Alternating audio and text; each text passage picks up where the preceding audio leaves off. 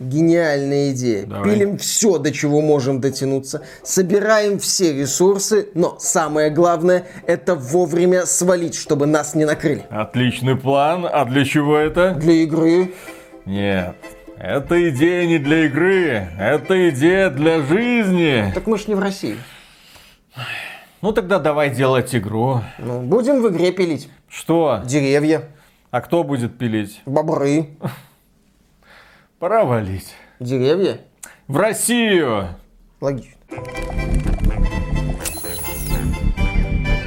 Приветствую вас, дорогие друзья. Большое спасибо, что подключились. И несложно заметить, что в этой нашей дорогой любимой игровой индустрии свежие идеи встречаются очень редко. А если вдруг мы на них натыкаемся, то получается, что пришли они в голову а, одному человеку, например, Vampire Survivors, а, двум человекам, это, например, Dwarf Fortress, или четырем, пяти человекам, как это было недавно с Dyson Sphere Program, там пять китайцев собрались и сделали, или Вальхейм, пять шведов собрались и сделали, а героем этого ролика является игра под названием Against the Storm, идея которая пришла в головы пяти полякам. И эти ребята сделали поразительный продукт. И что еще больше удивляет, у них особого-то опыта в игровой индустрии нет. Они сидели, думали, пять друзей, очевидно, за каким-нибудь горячительным напитком, и такие, а давайте мы сделаем глобальную стратегию, э, но в виде рогалика с элементами реалтаймовой стратегии, и чтоб все было красиво. Ты понял, что ты сказал? Ну, никто не понял, но на всякий случай сделали. Дима тоже по описанию, когда читал, что это, блин, как? Он наткнулся на новость о выходе этой игры совершенно случайно. Тоже зацепился там за скриншот. Тоже попытался мне объяснить. Виталия, нам нужен обзор, нам нужен. А я говорю, это хрень какая-то. Ты посмотри, как они сами себя описывают. Этим невозможно будет увлечь аудиторию. А Дима такой, нет, блин, мне понравилось, это классно. Я должен об этом рассказать людям. И в итоге он провел в этой игре 30 часов. И провел бы куда больше, если бы не Dwarf Fortress. Извините. И при этом Дима говорит, что Against the Storm это одна из лучших игр 22 года. Где-то рядом с Vampire Survivors. А это ничего себе величина. Рядом со Splatoon 3 и, ну ладно, упомянем уже, Elden Ring. Ну давай, рассказывай, что же тебя так увлекло? А, Для меня Against the Storm это вот игра, которая именно впечатляет игровым процессом, геймплеем. Эта игра совершенно не про сюжет. Потому что вот вам на этом канале Виталик с Мишей рассказывают, что главное в играх это игровой процесс. Это когда ты садишься в игру и просто не можешь от нее отлипнуть. Ты можешь на ночь зависнуть в Against the и не заметить, и после этого пойти с красными глазами на работу. Для меня почему-то это вот стал именно таким проект. Это игра, на которую действительно легко подсесть. Для меня она стала в этом году таким своеобразным Dyson Sphere Program, которую я 200 часов наиграл, там в прошлом году не мог, не мог отлипнуть. Здесь меня Виталик вовремя остановил. Дима, бери быстрее этот Dwarf Fortress, играй вот нее, да. А, Мне хватило, чтобы увлечься двух партий. Причем это были две начальные обучающие партии, после которых я понял, что, блин, надо делать обзор. Попробую говорить Виталика. Виталика кое-как удалось уговорить. Вот. Со скрипом он смотрел на эту графику, что, какой, кто в него играет, там тысячу человек там сидит или две тысячи. Ну, кому это будет интересно? Но тем не менее, я действительно утверждаю, что это одна из лучших игр. Но изначально она вышла в Epic Games Store. После этого она в этом году попала в Steam, поэтому она попала вот под большее внимание именно в этом году.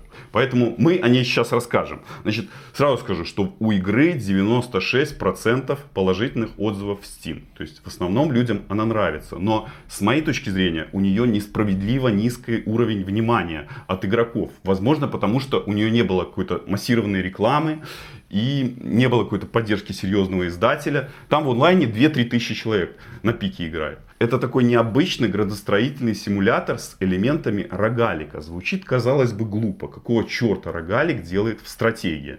Да? Но именно вот эта вот фишка, рогалик, придает игре особую прелесть. Для тех людей, которые недавно к нам подключились, кстати, дорогие друзья, не забывайте подписываться, чтобы не пропускать интересные новости и в том числе обзоры необычных игр. Так вот, что такое рогалик? Рогалик это концепция, которая зародилась еще в 80-е годы благодаря игре под названием удивительно Рог. Рог лайк как рок, а по-русски рогалик. Отличительной чертой игры Рок было то, что мир каждый раз создавался с нуля, каждый раз после смерти героя. По-новому рисовались коридорчики, заново раскладывались бонусы, заново прокачивался герой, и этот элемент случайности людям на тот момент так сильно понравился, что по сути целый жанр назвали именем одной всего-навсего игры. Как это случилось, например, с игрой Souls, опять же. Сколько у нас этих сосаликов сейчас существует? Огромное количество. Или Souls-лайков, ладно. Но сосалики это по-русски. Мне нравится.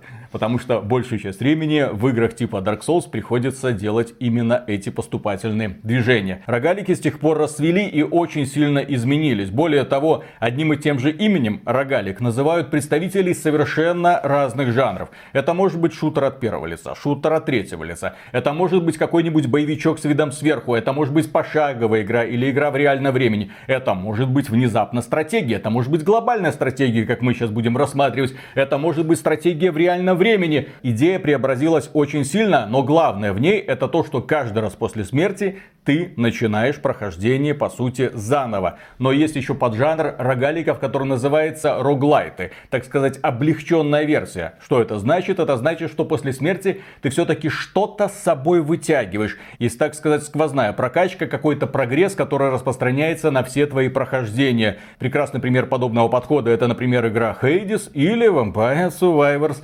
Или, смотрите, Against the Storm. Итак, разработчики это студия Eremit Games из Польши, из Вроцлава. Это действительно 5 человек. Ребята, ну, говорят, что они опытные в играх, но это их именно вот такая вторая игра, такая серьезная. Первая была для мобилок. Against the Storm это крайне продуманная игра. То есть эти ребята ее очень хорошо продумывают и работают над концепцией вместе с сообществом. То есть они постоянно игру улучшают. Значит, из похожих игр, чтобы сразу так сказать, это Stronghold, Majesty и Frostpunk. Это игры с непрямым управлением а, где задаешь общее направление работы твоих жителей и выставляешь приоритеты. И они там все уже делают сами. Значит, графика в игре, ну, она такая скромненькая, но в то же время симпатичная. Мне немножко она напоминает чем-то Warcraft 3, наверное. То есть это мрачная фэнтезийная сказка о постапокалипсисе. Я уже сказал, что в игре нет сюжета, но есть такое просто описание сюжета. Значит, у нас есть мир, который разрушен гнилой бурей. Гнилая буря. Да. Которая повторяется каждые 20 лет. И наша цель развития тлеющего города, находящегося у подножья горы, которым правит опаленная королева. Город а. неизменный. То есть да. каждый раз, когда приходит гнилая буря, он остается, а все вокруг него смывается или разлагается. И чем мне понравилось вот это описание, я сразу вспомнил архив Бури Света Брэндона Сандерсона, который недавно читал. Там тоже мир Рошан, и разрушается все великой бурей. Мы играем в роли наместника, и мы будем отстраивать городки, которые будут находиться около тлеющего города. Казалось бы, глупо. Зачем строить городки, которые будут разрушаться? Но за эти городки мы будем получать ресурсы, за которые мы будем развивать наш тлеющий город. Назову первый элемент рогалика, который здесь есть. Это забеги, которые будут длиться от полутора до двух часов. То есть каждая партия, каждый город строится где-то за такой период времени но после этого он остается на карте где-то на протяжении вот, вот как раз таки 20 лет. Это примерно время постройки э, 3-5 городов. То есть после этого все это сносится, а ресурсы доставляются в наш тлеющий город. Перед нами сначала карта, на которой вот расположены такие гексагончики. А на одном из гексагончиков мы выбираем, куда разместить наш там, первый или какой-то там по счету город. У нас есть разные биомы, разные модификаторы, ресурсы и соответственно, будут разные от этого награды. Но стоит отметить, что одновременно на карте существует не только наш тлеющий город, есть и другие стороны, которые тоже начинают расширять свое присутствие. То есть каждые 20 лет гонка за ресурсами начинается заново. И именно это тебя подстегивает. То есть у нас есть глобальный план, глобальная стратегия. Четыре разные фракции пытаются захватить как можно больше, зная, что через 20 лет придет апокалипсис, все зачистит, и тогда придется начинать заново. И каждый раз ресурсы особо ценные находятся в разных местах. И твоя задача присосаться к наиболее вкусным точкам на карте. Наша цель это научиться управлять и следить за мелочами, которые происходят на карте. То есть в игре разные виды сложности. Сначала несколько видов сложности, потом намного больше. И в зависимости от сложности будет лучше награда. Например, если низкая сложность, меньше награды. Высокая сложность, выше награда. Но чем выше сложность, тем проще проиграть. А проигрыш это потеря времени. То есть вы можете 2 часа на карте там что-то делать, проиграть, получить минимальное количество ресурсов и сказать себе, почему я не выбрал сложность поменьше, не потерял бы эти два часа. Но глобально ничего не теряется. То есть проигрыш, по сути, ничего тебе такого отрицательного не дают. В начале каждого вот этого забега, партии, перед нами игровая локация, на которой находится древний очаг. Он представляет собой такую черепаху, которая держит перед собой лапу, и между лап у нее там огонь. Значит, этот огонь мы должны будем поддерживать, питать его э, ресурсами, то есть закидывать туда дерево, забрасывать туда уголь, э, для того, чтобы он не гас. Если он гаснет, будет снижаться настроение наших жителей. То есть он дает жителям свет, он дает жителям тепло. Жители благодаря ему живут, по сути. Наша задача в игре это расчищать территорию вокруг нашего очага, то есть вырубать, по сути, лес а, и выходить на поляны, которые там расположены. Это такие туманные области вокруг очага, которые находятся за лесом. Они бывают двух видов. Они бывают обычные и злые. На злых нарисован череп животного, и там, соответственно, будут получше награды. Но не все так просто. Выход на поляны повышает враждебность леса. Это такой серьезный параметр, о котором я расскажу немножко позже. Значит, сразу мы строим базовые постройки, размещаем лагерь дровосеков и лагеря для добычи ресурсов. Таких ресурсов, например, как еда или какие-то, соответственно, материалы. На каждое здание мы назначаем определенное количество работников. Например, 2, 3, 4. С помощью еды мы не только кормим жителей, но в том числе еда и материалы служат для того, чтобы развивать более сложные производственные цепочки и добывать более сложные ресурсы. Вокруг каждого здания находится определенный радиус, на котором жители могут добывать эти ресурсы. После того, как исчерпывается вот это, например, какая-то жила или количество ресурсов уменьшается, мы можем здания перемещать.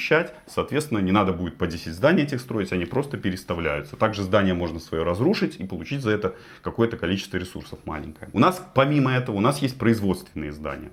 Что собой представляет производство производственное здание. Вот, например, мы вырубаем лес, получаем дерево, из дерева перерабатываем в доски, из досок можем строить, например, такое здание, как ранчо. В ранчо мы забрасываем сено, добываем из, э, по сути, добываем из сена э, кожу и мясо животных. То есть подразумевается, что животные у нас пасутся на пастбище, и вот мы с них получаем ресурсы. Помимо этого есть религиозные постройки, какие-нибудь храмы, и есть развлекательные постройки, например, таверны. То есть они нужны для того, чтобы повышать настроение наших жителей. Да, чтобы они там чувствовали себя бодренько и понимали, что они не просто живут для того, чтобы работать. Э, между зданиями можно размещать тропинки, там мостовые, потому что жители по ним быстрее ходят, быстрее тягают вот ресурсы, так как они доставляются на склад. Мы, соответственно, быстрее эффективность всего добычи вот наших ресурсов получается. У нас есть четыре расы. Это люди, отличные земледельцы. Это бобры, они любят работать с деревом. Это гарпии, они великолепные ученые. И ящеры, они же охотники. У каждой расы есть своя шкала, где у них есть настроение, их привычки, их повадки, что они любят, а, какая у них любимая еда. Еда желательно должна быть еще и разнообразной для того, чтобы они чувствовали, что э, всякие питательные вещества им поступают различные. Да? Игровой процесс длится годами. Внутриигровыми. Да, внутриигровыми годами. Например, он может длиться там 5 лет какая-то партия. Да? В каждом году есть три сезона. Капель, светило и буран. Весна, лето, зима. Да, примерно так. Высокое настроение жителей приближает нас к выигрышу. Низкое настроение жителей приводит к тому, что они могут уходить из города. То есть у нас им некомфортно, они убегают. В лес. Да, да. Который их пожирает. Но это остается за кадром. И тут стоит вспомнить о том параметре, который я говорил, враждебность леса. Лес, по сути, это искусственный интеллект, который играет против нас он злой, он недоволен тем, что здесь кто-то находится рядышком, что здесь кто-то копошится, что кто-то лезет в него, кто-то его расковыривает и добывает с него ресурсы. Поэтому он старается уменьшать наше настроение. Вот чем глубже мы в него погружаемся, тем больше у него будет к нам враждебность. Враждебность увеличивается с открытием новых полян, с увеличением количества жителей. Особенно он терпеть не может дровосеков, которые в него врубаются, да, и от количества вот этих лет, которых мы играем. С каждым годом враждебность будет выше. Уменьшить враждебность можно с помощью дополнительных очагов, помимо нашего главного, и при помощи нетерпения королевы. И вот здесь как раз таки стоит сказать что вообще является ключом победы, как добывается победа в каждой партии. Внизу экрана вы видите полоску, которая состоит из двух шкал. Слева синяя шкала, справа красная. Синяя шкала это репутация.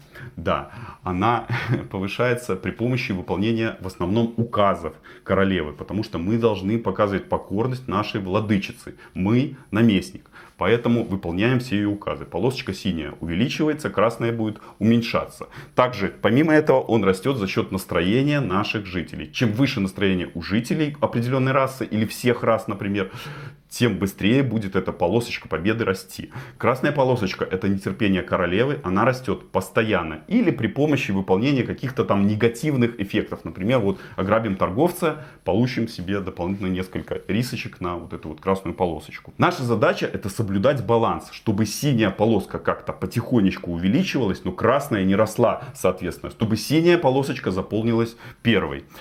Что еще можно сказать? Помимо добычи ресурсов у нас есть торговля. То есть мы можем торговать, приходит торговец, мы у него обмениваем ресурсы. Торговцев есть большое количество, они разные, с разными ресурсами. В то же время их можно грабить. То есть когда мы ограбим торговца, э, соответственно в наш город скорее всего уже до конца партии никто не придет, зато поживимся раз и навсегда, но в то же время вырастет вот эта вот красная полосочка нетерпения королевы. Надо мудро принимать решения, и это вот один из ключей к победе.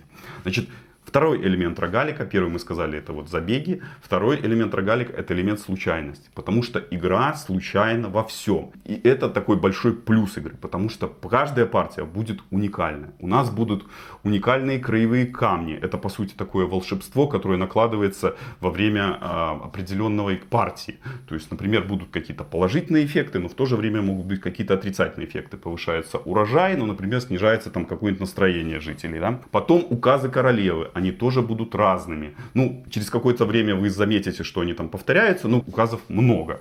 А, разные здания, которые нам выдаются бонусов. То есть каждый раз мы будем знать определенное количество зданий, которые дадут обязательно, но множество зданий мы будем получать случайно товары, которые вот приносит торговец, они тоже в случайном порядке. И вот как раз таки ресурсы, которые получаются на вот этих вот полянах, они тоже будут разными. То есть в каждой партии, скажу так, есть большой шанс выиграть. Даже если кажется ситуация безнадежной, всегда можно как-то напрячься, подумать, не спешить, поставить на паузу и выиграть. То есть игра дает тебе море возможностей и механик для того, чтобы ты выигрывал.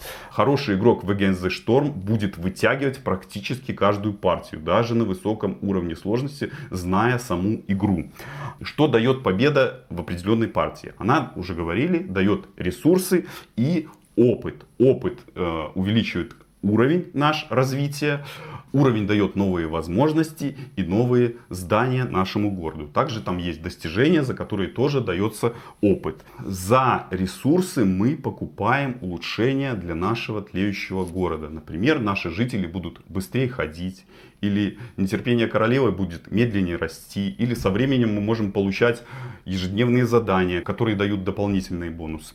И эти улучшения сохраняются навсегда, то есть каждый следующий забег будет чуть проще предыдущего. Вот на декабре 22 года в игре 16 уровень, но разработчики, я думаю, что введут их еще какие-то дополнительные. Игра, с моей точки зрения, очень удобная. Там есть и горячие клавиши, и симпатичный интерфейс, и хорошо проработанная энциклопедия, и активная пауза, в которой можно принимать решения, выставлять, там, назначать работников. Все как бы вот в этом плане очень хорошо. И русский язык. Да, кстати, русский язык очень немаловажно.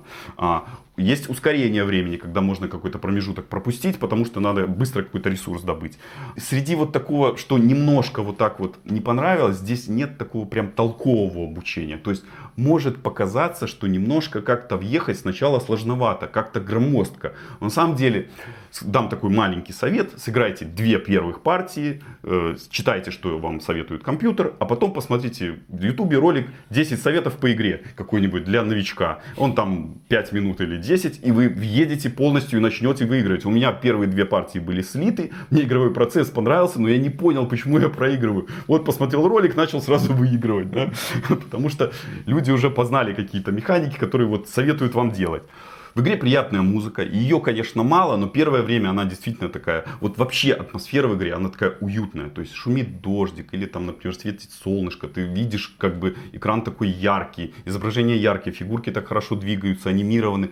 Мне по роликам очень понравилось то, что эта игра очень напоминает Majesty, вот эту классическую стратегию, где ты как бы царь-император, который командует, так, вот туда пойдите, вот это сделайте, а я просто домики шлепаю и раздаю свои указания. Здесь есть это очарование, когда ты управляешь маленьким городочком, очень уютненьким городочком, таким миленьким, сказочным, и одновременно с этим жители суетятся вокруг, выполняют какие-то свои там задания, поручения, и у них, да, есть настроение, то он счастливый, то он грустный, это стратегия с непрямым управлением, а таких, к сожалению, очень мало на сегодняшний день. Плюс это еще рогалик. Что может быть лучше рогалика? Ничего не может быть лучше рогалика. Ну, я провел в игре где-то 30 часов, но я скажу, что это отличная игра надолго. То есть, если вы хотите в какой-то отпуск погрузиться в какую-то игру, например, там, или на каникулах, да, вот Советую the Storm попробовать. И 100 часов жизни она у вас точно отнимет. Некоторые даже говорят, мне вот на пенсию игра, я вот жду финальную версию, выйду на пенсию, буду играть в Against the Storm. Там люди берут отпуск для того, чтобы там Baldur's Gate 3, там, не знаю, проходить Diablo 4, а ты говоришь, ну вот, короче, ребят, смотрите, там игра вышла от поляков, она еще там в раннем доступе, называется Against the Storm, посмотрите на эту графику, короче, возьмите отпуск ради нее.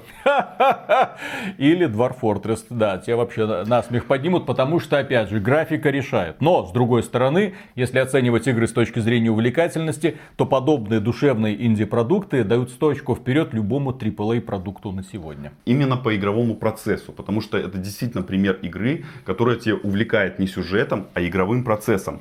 Она утягивает свой мир, и ты не хочешь из него выходить. Вот Виталик называет AAA игры, в которые ты заходишь, играешь 10 часов, потом видишь эти примерно одинаковые активности, говоришь, ай, фиг с ним, не буду я в это играть, вот, вышла новая игра, буду в эту играть. А здесь вот именно игра может затянуть тебя. Вот когда ты не хочешь из нее уходить, ты знаешь, что она, каждая партия будет отличаться. И если ты уже въехал в эти механики, они тебе становятся какими-то такими родными, приятными. И неудивительно, что многие люди проводят в ней десятки часов. А, причем разработчики не просто сделали игру, выкинули там ранний доступ, когда-нибудь будет обновление. Каждые две недели, ровно 14 дней выходит обновление. У них там в начале в игру заходишь, в меню написано, вот следующее обновление 22 декабря. Вот. Следующее обновление, соответственно, будет через две недели. Ты знаешь, там будут какие-то новые механики, может быть новые здания, может какие-то улучшения, исправление багов, все остальное. Игра, кстати, багов вообще не замечено было за все время прохождения. Значит, скажу так, что это такой необычный взгляд на стратегии. Мне кажется, он понравится людям, которые любят разные стратегии. И 4X стратегии, какие-нибудь там Civilization экшен, и люди, которые любят стратегии выживания, и люди, которые любят стратегии в реальном времени. Можно попробовать для себя. Именно есть такая каста людей, которые любят только стратегии, играют только стратегии. Ну, не нужны эти AAA игры. Это вот игра именно для тех, кто любит подумать, пошевелить мозгами. Это демонстрация того, как маленькая студия, небольшая студия, делает отличную, увлекательную игру, которую, с моей, еще раз скажу, точки зрения, обделена немножко вниманием как-то мне кажется, что люди должны на нее обратить. Ну, среди, вот, естественно, игра вот вышла в октябре, на нее особо внимания так большого не обратили, потому что во что люди играют? В колду, еще там что-то, годов воры новые повыходили. Вот, и не обращают внимания на такие игры, которые вот я хвалю прям. Ставьте лайки, подписывайтесь на канал, бросайте рекомендации этого ролика своим друзьям, чтобы как можно больше людей узнали про эту замечательную игру. Нужно поддержать людей, которые делают такие необычные и сложные игры. Ну, давайте подведем какую-то черту. Я назову какие-то положительные черты, которые мне понравились. Мне кажется, что эта игра проста в освоении. А, несмотря на то, что может, конечно, в какой-то момент показаться, что она сложноватая. Не бойтесь, это не какая-нибудь игра типа Виктория 3 или какая-нибудь игра от Парадокса. Она намного проще осваивается. Здесь интересное развитие тлеющего города, благодаря которому ты будешь хотеть играть новые партии. Это такой один из дополнительных стимулов, почему ты должен играть. Это игра, в которой надо думать в то же время в ней постоянно появляется новый контент, который стимулирует меня заходить через какое-то время. Ну, действительно, с моей э, точки зрения, кажется, что в ней хочется немного пожить, уделить ей какое-то вот время. Среди отрицательных моментов здесь нет какого-то повествования, которое хочется. Так это же хорошо! они должны были что-то сделать. Ну, своруйте немножко у Сандерсона. Вот чуть-чуть. Что вот эти расы? Как, чего? Откуда конфликт? Как что? Кажется, что немножко подумать и все будет. Ну, мне кажется, они, может быть, это и сделают. Хотя, в принципе, игра самодостаточная. Она и без сюжета играется нормально. А ты папку с игрой проверял? Может, там есть TXT файл, где все описано? А то, когда Миша делал обзор Скорн, говорит, ни хрена непонятно, блин, что это такое? Оказался, куда ты идешь, сдох, что это за игра, о чем она? Ему говорят, там, там, дружище, в папке с игрой это все это время был документ, который объясняет тебе вселенную. Миша такой, ну ни хрена Настя. Может и так есть? Да нет, к сожалению, нет. Шинди разработчики, они могут ответы запихивать в неожиданные места. Нет. Ну, и мне кажется, что в игре бы могло быть побольше сценариев. Вот. Именно каких-то указов королевы, еще чего-то. Возможно, это тоже появится. То есть, незаконченная версия, там, по-моему, 0.39 на декабрь 2022 года. То есть, еще планов у разработчиков очень много. И напоследок, дорогие друзья, я отмечу следующее. Возможно, вы, как и я, вот сидели сейчас только что, смотрели в экран, слушали эти объяснения, смотрели на картинки, ничего не поняли. Не поняли, почему эта игра может оказаться настолько привлекательной. О чем тут говорит Дима, что он тут сидел, колупался. Блин, ты смотришь на картинку, ну вот, до домики, человечки куда-то ходят, что-то собирают, бабах, гнилая буря, все накрыло, начинай заново. Какой в этом интерес? Так вот, дело в том, что когда такой человек вам говорит, это хорошая игра, прислушайтесь. Не все игры раскрываются через лицезрение их геймплея. Вот Vampire Survivor, смотришь, блин, что это, блин, херня какая-то. А начинаешь играть, все, ты проваливаешься туда на десятки часов. Dwarf Fortress, да господи, кому оно нахрен нужно? Начинаешь ковырять, понимаешь, что это одна из самых гениальных игр, которые придумывало человечество. Здесь примерно то же самое. Скажу честно, когда Тима пришел и сказал, надо сделать обзор этой игры, я был против. Потом он написал обзор. Описание геймплея в обзоре меня не убедило в том, что я должен обязательно пойти и поиграть. То есть был рассказ о том, что это великолепная игра, все замечательно, поиграй. Почему, черт его знает. Наконец он пришел ко мне домой. Вот, с флешкой, с геймплеем записанным. Говорит, так, сиди, смотри, вот это, вот это, вот это, вот это делается так. Я такой, а, так вот, что это такое. Ну, теперь-то нужно будет купить, нужно будет посидеть, посмотреть. То есть, дорогие друзья, главный итог этого ролика это рекомендация. Если вы хотите столкнуться напрямую с какой-нибудь оригинальной игрой, пожалуйста. Если вам приелись однотипные стратегии, попробуйте обязательно. Эта игра заслуживает вашего внимания.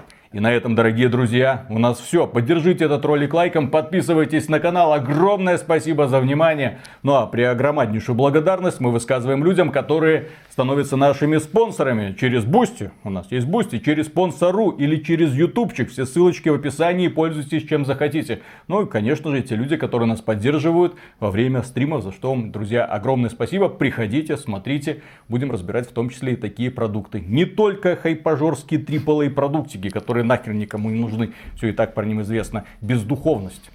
А вот здесь, вот, смотрите, какой шедевр. Всего-то 700 рублей. Да. Пока. Пока. А знаешь, что самое грустное? Ведь обзор никто не посмотрит. Никто не узнает про эту игру, никто лайк не проставит, никто не подпишется на канал, потому что что такое Against the Storm? Вот ты пока не узнал, не знаю, там, кто, кстати, откуда ты вышел на эту игру? Да, совершенно Делал случайно. новость, увидел, что вышла такая игра, смотрю, она была в Epic Games Store, естественно, никто про нее там особо не знал, да? No. Ну. Смотрю, вышла в Steam, смотрю, ну есть какая-то небольшая заинтересованность, тыкнул, посмотрел описание, Думаю, архив Дури Света. Ну... Брэндон Сандерсон. Сразу дай попробую. Блин. Так что, Дима, тебе нужно чаще появляться в выпусках. Давай быстрее. У тебя там одна игра, вторая игра. Обязательно все это. И в каждом выпуске нужно будет говорить. Ну, кстати, не забудьте про лучшую игру года и да, Games the Storm. Да, да, потому что я тут постоянно людям полощу мозги по поводу Vampire Survivors. А, где, а ты такой, не-не-не, Games the Storm. Все. И Dwarf Fortress. Да. ну, это, правда, и Шторм это еще в раннем доступе, хотя какая разница. Инди, инди-разработчики, да, выпускают игру в раннем доступе, это значит, что финальный релиз просто, так сказать, игра-сервис. Э, так что, друзья, давайте поощрим Дима, давайте поставим лайк.